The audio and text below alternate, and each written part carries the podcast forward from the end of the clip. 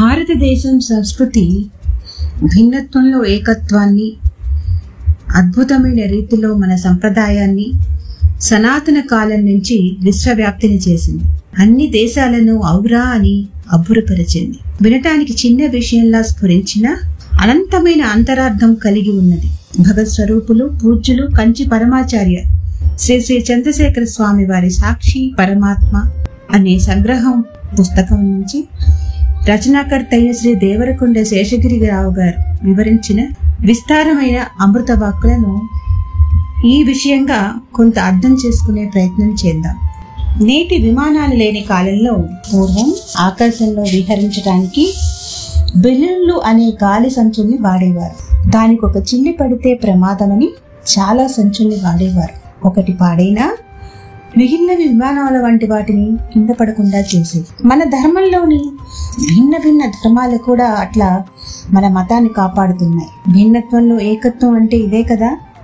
వంట కట్టెలన్నీ ఒక్కటిగా కడితే కొంతసేపటికి వదిలై ఊడిపడుతూ ఉంటాయి. అందొక కట్టను ఊడబెరికితేనే వదిలైపోతుంది. కానీ విడివిడిగా కొన్నింటిని చిన్న చిన్న కట్టెల మోపుగా కట్టి ఆ మోపుల్ని ఒక పెద్ద తాటితో కట్టినప్పుడు అందులో నుంచి ఒక పుల్లను లాగిన మొత్తం కట్టెల మోపు వదులు కాదు ఈ చిన్న కట్టె మోపులు పెద్ద కట్టకు ఆధారంగా ఉంటాయి.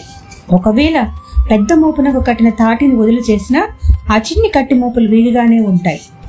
చిన్ని కట్టెల మోపులతో కూడి ఉన్న పెద్దది ఒక కట్టెల మోపుగానే కనపడుతుంది. మతమనే పెద్ద త్రాటితో ఈ చిన్న చిన్న కట్టెల మోపులన్నీ మన వాళ్ళు కట్టారు. అదే హిందూ సంఘం. చూసారా అన్ని పుల్లలను ఏకంగా కట్టడం సాధ్యం కాదు. అలాగే సంఘంలోని వివిధ వ్యక్తులను నియమించారు. అందువల్లనే ఒక సంఘంలోని వ్యక్తులకు భిన్న భిన్న వృత్తులు భిన్న భిన్న వర్ణాలుగా విభజించారు. ప్రతి వర్ణము ఒక చిన్న కట్టెల ముప్పు వంటిది. ప్రతి వర్ణంలోనూ ఒక పెద్ద ఉండేవాడు ఒక కుల పెద్ద అని అంటుండేవాడు. అతడు వారిని నియమిస్తూ ఉండేవాడు. అతిక్రమించిన వారిని శిక్షిస్తూ ఉండేవాడు.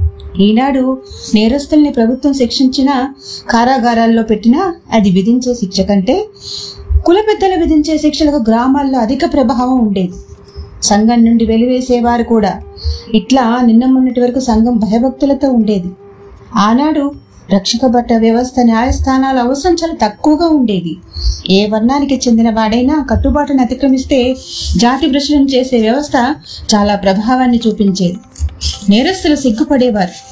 తల ఎత్తుకుని సంఘంలో తిరగలేమని కుంగిపోయేవారు. ఒక జాతి మరొక జాతిని అణగతొక్కడం కాదు. ఒక వర్ణం ఎక్కువ మరొకటి తక్కువ అనే భావము లేదు. పరస్పరం ప్రేమతో ఉండేవారు. ఈనాడు కొన్ని వర్ణాల వారికి కొన్ని రాయితీలు కల్పిస్తున్నా వారా వర్ణానికి మనసారా కట్టుబడి ఉండడమూ లేదు. మనం ఆ వర్ణానికి చెందిన వారమని గర్వపడడమూ లేదు. పూర్వకాలంలో ఈ రాయితీలు లేవు. ఈనాడున్న వర్ణ ద్వేషాలు లేవు. ఒక వర్ణానికి మరొక వర్ణానికి పోటీ లేదు. ఎవరి వర్ణం వారికి గొప్ప ఎవరి వృత్తి వారికి గొప్ప అని భావించేవారు. ఈనాడు ఆందోళన చేసేవారిని అదుపులో పెట్టడానికి రక్షక భట వ్యవస్థ పోలీసులుగా వచ్చినా వాటిని వీరు ఎదుర్కొంటున్నారు. కానీ పూర్వకాలంలో ఆ కుల పెద్దకు ఎదురు చెప్పేవారు కాదు. కానీ కుల పెద్ద పట్ల గౌరవ భావం ఉండేది. ఒక రకమైన బాంధవ్యము ఉండేది. ఎవరికి తగ్గ వారి నియమ నిష్టలు వారు ఆచరిస్తూ ఉండేవారు. విభజించబడినట్టు ఉన్న భక్తి అనే సూత్రం వారిని బంధించి ఉంచేది. చెడ్డ కోరికలతో సాధారణంగా ఎవరు ఉండేవారు కాదు. పరస్పర సహకారం ఉండేది. కలిసిమెలిసి ఉండేవారు. ఆ పైన ఈశ్వరుని పట్ల భక్తి విశ్వాసాలు ఒక్కొక్క కులానికి కులదేవతల ఆరాధన ఉండేవి. వాటిని ఆచరిస్తూ తృప్తితో గర్వపడుతూ ఉండేవారు. వెర్రిమొరి ఆశలు ఉండేవి కావు. మిగతా మతాలు మనల్ని ఎదుర్కొన్న అందు నుంచి మంచి పద్ధతులను సేకరించే పనికిని వాటిని విసర్జించాం. వేష భాషలు సంగీతం శిల్పం చిత్రకళ ప్రభావం మన సంస్కృతిపై ఉండేది. అదేనా ఉత్తర దేశంలోని ఈ ప్రభావం బాగా కనిపిస్తుంది. దక్షిణ దేశంలో వారి ప్రభావం లేదు.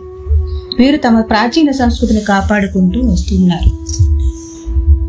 భిన్నత్వంలో ఏకత్వం అని చెప్పి భారతదేశం గురించి చెప్పుకుంటున్నటువంటి మన యొక్క విలువలను మనమే కాపాడుకుందాం? సంతోషంగా ఉందాం? భారతదేశాన్ని గౌరవిద్దాం?